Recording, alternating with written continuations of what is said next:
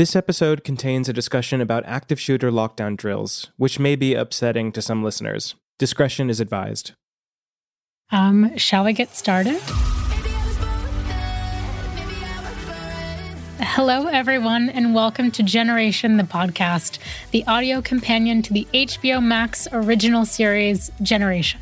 I'm Whembley Sewell, editor in chief of Them, a publication for and by LGBTQ folks. Yes, and I am Gigi Goode, your average, everyday, run of the mill drag superstar.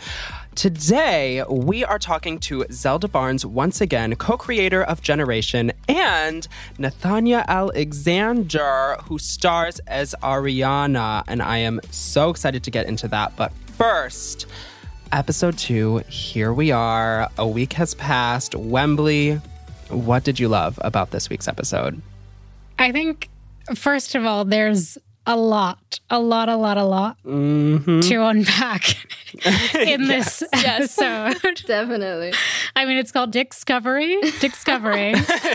and I feel, you know, again, there was a lot to discover. Um, on a serious note, on a serious note, gathering myself, I, I found the episode to be a really beautiful exploration of mental health. And I thought it really examined how stress and anxiety and fear manifest themselves.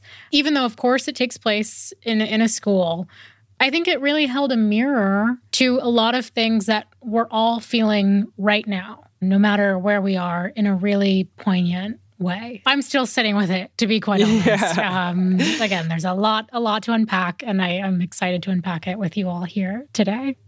Yes, I can't Absolutely, wait. Let's yes. unpack. okay, well, once again, once again, we are so excited to welcome back Miss Zelda Barnz. Hi. Welcome back. Thank you. And of course, we're so happy to talk episode two with the hilarious and talented Nathanya Alexander, who plays none other than the Arianna. Miss Arianna. Miss Arianna, indeed. that girl. She's something, huh? She is. She is. She truly is. Arianna was introduced episode one uh, at the party. Right off the bat, she says some pretty homophobic stuff and brushes it off and, and thinks it's okay because we find out she has gay dads. Yep. In this episode, we do get to know her a little bit better. It's not like you're all like, "Who's this girl?" and then it's it's over. we do get to know her a little bit better, and I think a lot of folks, myself included, find a soft spot for your character because she is iconic, for lack of any better word. Here's her introducing herself in the GSA club. Let's play the clip. So, maybe we could all introduce ourselves with a fun fact. Ooh, can I start? I'm Arianna, and my fun fact is my parents are gay. Hey, wow, that's very special. Yeah, um, they freaked out over a couple of jokes I made this morning and said if I didn't come, they stopped paying for my phone. Oh. And then I recently learned that they're thinking of bringing a third into their relationship. They read my text, so I was like, let me return the favor. Apparently, when you're gay, your slut phase lasts even after you get married. Okay, okay, thank you. Thank you. Let's let's try something besides fun facts. Quick disclaimer that is not based off of my parents. Oh, Quick I was going to disclaimer. ask. I was going to ask. no, my parents my parents would die. No. Oh my gosh. We have to go there. Absolutely. Zelda, we talked a little bit about it last week, and we know you mm-hmm. have two gay dads. Yes. How much of yourself did you put into this character? You know, it's funny. I, I never really thought of myself as very similar to Arianna besides having gay parents and that family dynamic. Um, but I don't know. I do think we both have pretty irreverent senses of humor. And Arianna's sense of humor tends to lean a little dark, definitely. um, I don't know, but it's it's so interesting. I think I think specifically with that scene that we just watched, um, when Mrs. Culpepper says, like, that's so special in in as a reaction to Arianna's like I have gay dads declaration. I just think it's so funny you do sometimes get a lot of that because people when mm-hmm. you're a child of gay parents because people want to let you know that like they're cool with it and it's just it's so hard to always be like, yeah, you know, it is very special because it's just my family. It's just like Yeah. how I've grown up. And so I, I definitely have moments where I like want to go to the Arianna place and like say something crazy. um, but I'm never quite brave enough. And um, I think that, yeah, writing her character, it was like, she just says whatever she wants to and she says what she thinks is funny and she doesn't really care how it lands and she doesn't really care about her audience so much. She just wants to kind of entertain herself and have fun. And that was so much fun to write for.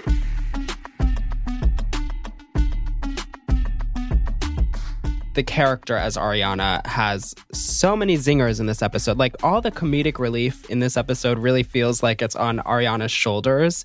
Um, she is so funny and so self possessed, and people will just tell Arianna flat out, like, girl, you can't say that stuff. And her response is always my comedy's edgy like it's edgy I, i'm you know she's coming off kind of hard so here is her when she is recording these hysterical slightly cringy videos during lockdown let's play the clip oh my god, I think there's a shooter outside. Like, I think they're gonna come in.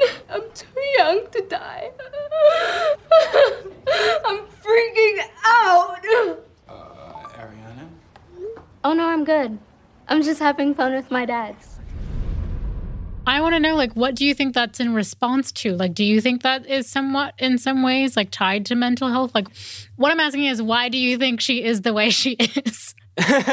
loaded Yes, well, Arianna, she, I think all of her her outrageous behavior stems from the need to be seen. Like Hmm. she never ever wants to feel invisible. That's what it comes down to. Absolutely. I also think a big part of her character is um, defying expectation. And I think a lot of people assume that she's going to be woke because she has gay dads. And I think she's a little bit like, no, fuck that. Like, I, I'm funny. I have a sense of humor. I'm not going to like focus on all these things that you want me to focus on. I'm going to be my own person here. And I think that she has so much fun with that. She always, she, I think she loves the shock on people's faces when she says the Yeah. things that she says. Absolutely. She loves to joke around. And I she loves to like I think she likes to not rock the boat and piss people off, but she likes to be like, "Hey, what? Like I can say this. I can do what I want. I can say what I want." And and my comedy's edgy. She blames it on her comedy all the time, but um I think that that's her thing for sure. Yeah. You talk about being seen, and I think that that's something that ultimately all the characters really want. You know, especially at the end of this episode, you're left with a with a sense that that's really something that they're all getting at. I know it ends with, well, it ends in a very dramatic way, but before we get to that scene where it's you know the revelation, the discovery, um, it's it is that moment of connectivity where they're all sharing the same moment and they've come to this conclusion that they can just be together in this way. And they are, I think, after all the conversations, all of the meditations, all of the quote unquote breakdowns, like they are all, I think, seen as an individual in a different way at the close. Yeah. Yeah, definitely. And I also I think connectedness is a really big theme of our show. All these kids kind of trying to find connection. They find it within this group of people and they find it within this GSA. And it's a place that makes them feel so seen. And I also think that that was a really big inspiration for the show in general was trying to create a show that was for queer kids that celebrated queer youth that made queer kids feel really seen. Absolutely. And that and that day that pimple video actually did pull us together like as actors. Oh my because gosh. It's so we- gross. It's so gross. We watched the video for the first time like shooting that that day. I had never seen a video like that in my life. And when we all watched it together, those were real reactions. We were like, "Oh my god, that is so disgusting." It comes up a lot. Like every time you see it, you're not expecting it, but like you feel like you're going through it right with them. Um, yeah. I got secondhand social media anxiety, um, like watching the video with them all.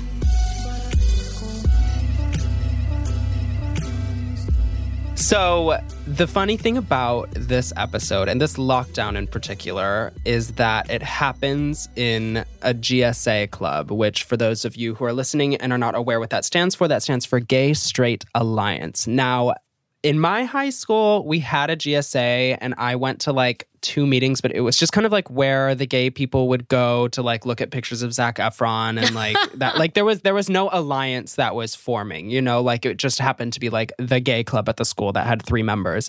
But what's funny about this episode is that this lockdown takes place in the GSA club, kind of like at the Scholastic Fair. So it's kind of everyone's first experience, The debut. the debut. And some people, like we said, Miss Ms. Mormon's um, first and only experience around these people, and definitely never again after this situation. So um, I want to know. Ha- what are your relationships with GSA? Like, have you ever been a part of a GSA? Yeah, so I was I was in my school's GSA and my senior year was a bit complicated because at the beginning of my senior year I was working on the show. So I couldn't really lead any clubs while I was doing that, but we called it the Rainbow Alliance, which is a slightly more inclusive term than just gay straight.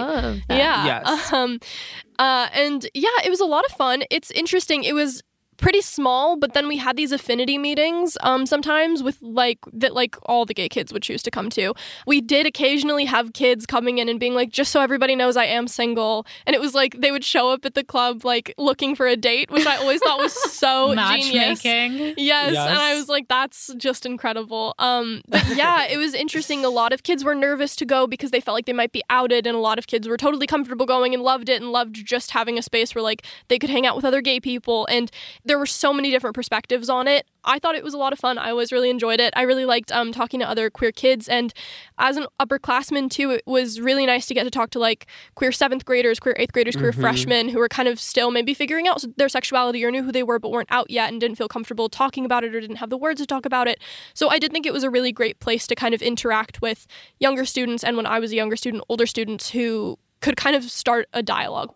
Yeah, I mean, I, ultimately, that's what GSA is for to kind of help um, welcome in and, and cultivate the next generation of queer youth. But Nathanya, I'm I'm not quite sure how you identify, but have you ever been a part of an, a, a school, let's say Rainbow Alliance? when we did the scene and when I read the scripts, that was like my my introduction to GSA. I went to a performing arts high school in New York. A GSA. yeah. So it is a GSA. So The whole school- the whole exactly, school is exactly, a the whole GSA. school, the whole school. Must be nice. exactly.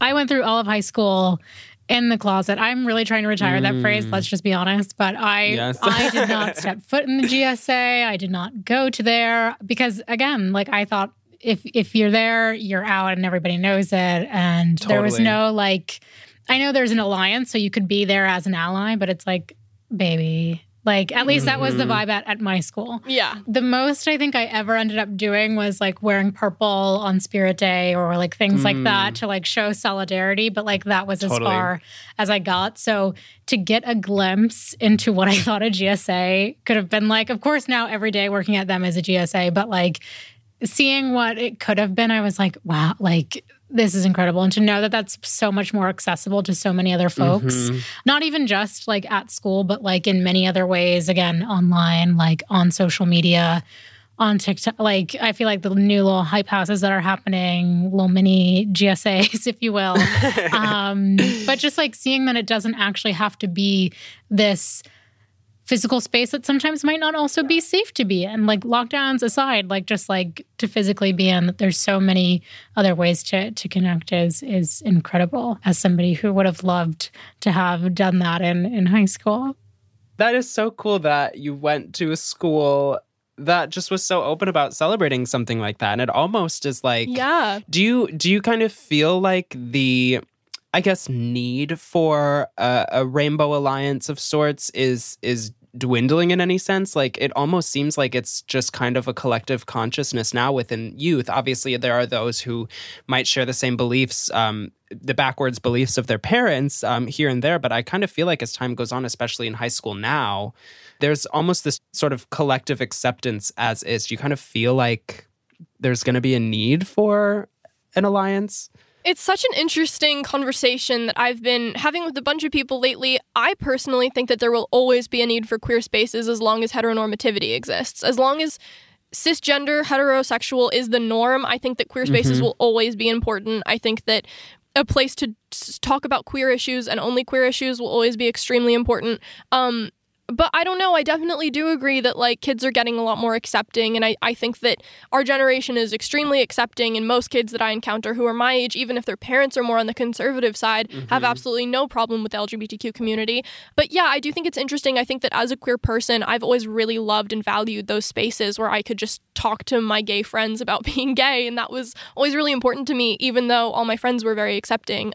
I hope that the need for that continues because I don't know, I think it was it was really special to me to always have a place where I felt like everybody understood a little bit. Mm-hmm. And I think mm-hmm. that straight kids can be allies, but they won't necessarily always understand what you're going through as a yeah. gay person. And I think that it's important to have a community that understands what it's like and what you're going through and everything. And totally. it felt like a little family. Yeah. Absolutely. I completely agree with everything you're saying. I think it does remind me though of even the the car scene with Arianna and her dad's and even Chester a little bit when he's darkly going through the lists of all of the organizations people live very intersectional lives. There are so many different ways you can show up, so many different, you know, communities you can align with. So where do I gravitate to? Where do I go to? And not just like, okay, what's going to look best on my college application, but like truly, I'm trying to find, you know, an affirming group for me at a very formative point in my life. And that can feel like the biggest decision. I know, obviously, uh, Arianna jokes like, oh, they would have cut off my phone bill, but like maybe there was something really, even, you know, regardless of, of how, you know, the character identifies, like something really affirming about feeling like closer to her parents by choosing this community. But I feel like it's more common than not for folks to kind of maybe feel a little bit of push and pull with their various, you know, identities and, and what their kind of like home can be on, on any given day. Yeah, it's like you gotta find your your place where you feel like you fit in, where where you feel like you get the support and where you feel like you can talk about your feelings. So I feel like for Arianna, even though she doesn't identify, she learns a lot being around that group of people and she becomes way more open.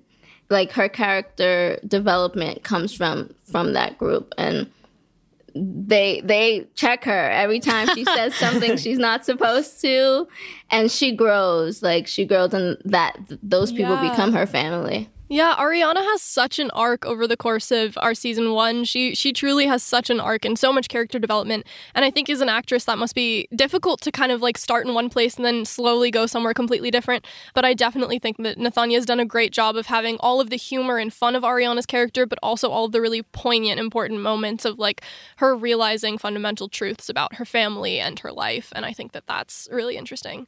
Well, I want to know, Nathanya, what ultimately drew you to this role? Oh man, and when I first read Arianna's character breakdown, I was like, "Oh my gosh, she's so layered." That's the first first thing I thought, and I was like, "Oh, this is so not stereotypical."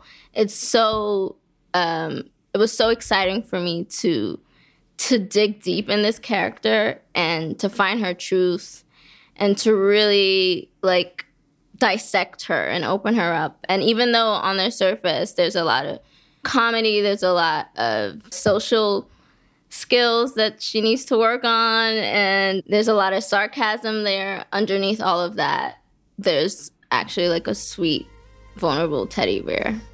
So mm. that for me was like exciting to to really go in and dissect her like that.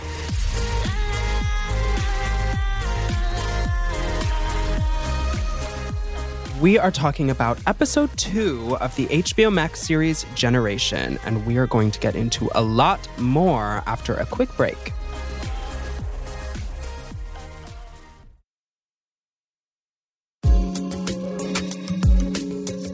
Hey everyone, welcome back. We're talking to Generation creator Zelda Barnz and Nathanya Alexander, who stars as Arianna. I, want to be like very real for a second here because um, I'm seeing this more and more, you know, um, in a lot of quote unquote teen shows.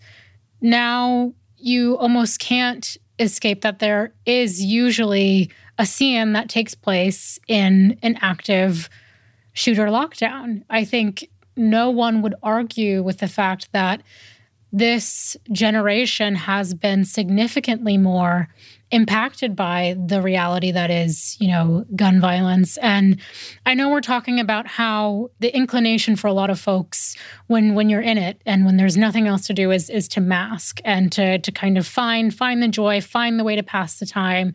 But I'm curious what what you, as you know, an actor, Nathanya, what you think was actually going on behind the scenes of of your character, of of some of the others, like and Zelda. I'm sure that you have insight into this as well, but like the kind of mental gymnastics you have to go through to tell yourself it's going to be okay, it's going to be okay, knowing that this is something that young people have to deal with like almost every other day. You know, I think the fact that the generation is numb to it says it all. Like for those characters in that moment, everyone is individually going through a lot internally. Yeah. And you kind of see that unmask as the lockdown progresses. You know, at first it's it's all fun and games, everyone's joking around, like Arianna's there in the corner making jokes and um but as as the lockdown progresses, you know, they start as individuals, but then they come together even with the pimple video at the end. You get you get a, you yes. get a sense of togetherness. Everyone is internally stressing out for sure. But then at the end everyone comes together and like that togetherness that they all have it's all it's the support that they needed the whole time to get through it. Yeah, the thing about lockdowns too is like that I remember so clearly there was this one lockdown that we it wasn't a drill, but we weren't sure what was happening. It didn't last very long, but I remember our teacher had us all sit in the same little corner of the classroom and we were all like crammed against each other. And a couple kids were really freaked out and really scared and I will never forget this. This one kid just goes, "I don't think it's a good idea that we're all sitting in the same place. If a shooter walked in here, it would be like a massacre in this corner." And I was just like, "Why would you say something like that when kids are so oh, scared?" Man. But it's yeah. Just like people joke about it to deflect their feelings, I think, mm-hmm. and people joke about Absolutely. it because there's so much stress in these situations and i think it's easier to just make a joke than it is to acknowledge those feelings. And yeah i don't know i think that for a lot of our kids they start off by doing that and they start off by being like oh well, this happens all the time it's probably nothing we can joke around we can make this horrible boring terrifying situation kind of fun. And then at the end you know we start to see riley unravel a little bit we start to see chester yeah. unravel a little bit and we start to see that anxiety as time goes on kind of getting to them more and more. And just the not knowing is so scary and i think it drives people to these points where they're like making fun of the situation, even if the situation just really isn't funny.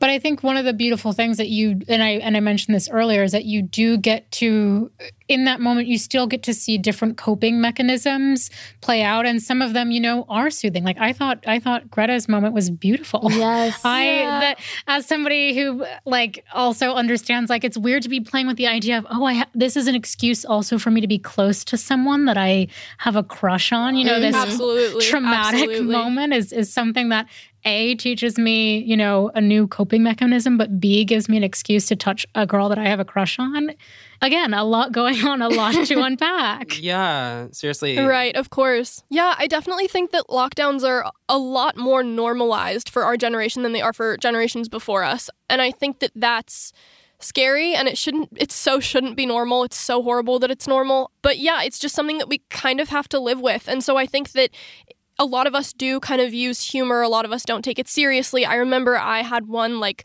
six hour lockdown that went into like 6 p.m. Um, because there was police activity in our neighborhood and we weren't allowed outside. And I remember, I, I think I was in a physics classroom and we all went through like the science materials drawer and started like making goo and like having fun.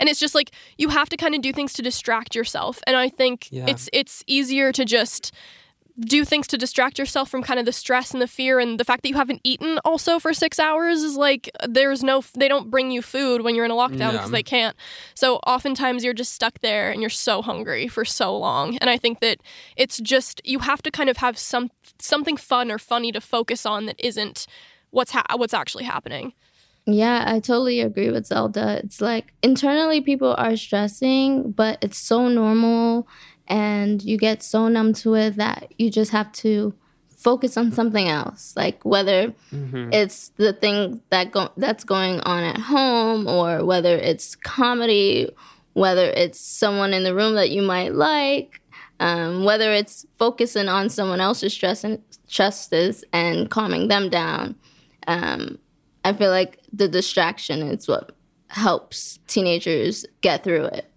One thing about Arianna is that she is also an absolute like ride or die friend. You see her friendship with Naomi, and they are like thick as thieves. She is screening, you know, the saucy photos. Like she is standing up for her. She is right next to her. Spoiler alert. In a in a very you know tumultuous scene, she's screening the boys. It's everything. She is right there. What did that mean to you to get to play you know a character um, that is representing like a really strong uh, and and I would say like spunky like female friendship?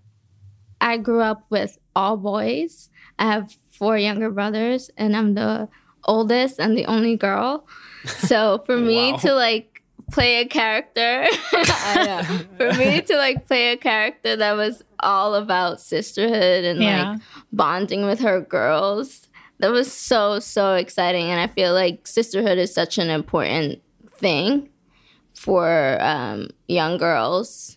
Yeah, that was that was just so exciting to play alongside Naomi and Delilah, who's played by Chloe East and Lukita Maxwell, they're awesome. Those two characters are the ones who understand Arianna the most, and where she feels like she can be her her true self.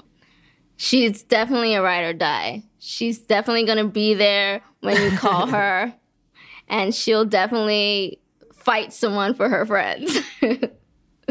I love that friendship. I love that trio so much too because they're all such different people. They're these three totally different, but in their own ways very very strong, very opinionated young mm-hmm. teenage women. And I think that it's it's so interesting watching the three of them on screen because they're all so different these characters, but they all love each other so much. And it's it's really sweet watching that friendship kind of grow and arc. Absolutely. I I want I want Arianna in my corner. I am so excited that we got the chance to talk to you, and I am even more excited to continue watching the show and watching the character unfold. You are so talented, so adorable, so sweet. and um, yeah, I, I just want to thank you so much for being here. And you too, Zelda, again. Thank you. Thank you for having me. Yes, always, always, always a pleasure.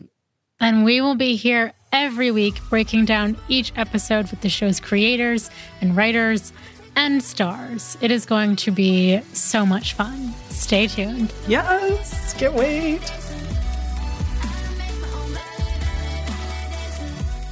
Generation the Podcast is a production of HBO Max and iHeartRadio, hosted by us, Gigi Goode and Whembley Sewell. The podcast is produced and written by Phoebe Unter, written and researched by Sierra Kaiser, and engineered, edited, and mixed by Matt Stillo. It's executive produced by Ethan Fixell. If you haven't already subscribed, rated, or reviewed Generation the Podcast, please do so on the iHeartRadio app, HBO Max, Apple Podcasts, or wherever you get your podcasts. And of course, be sure to watch the series itself on HBO Max. Thanks for listening. We'll be back next week.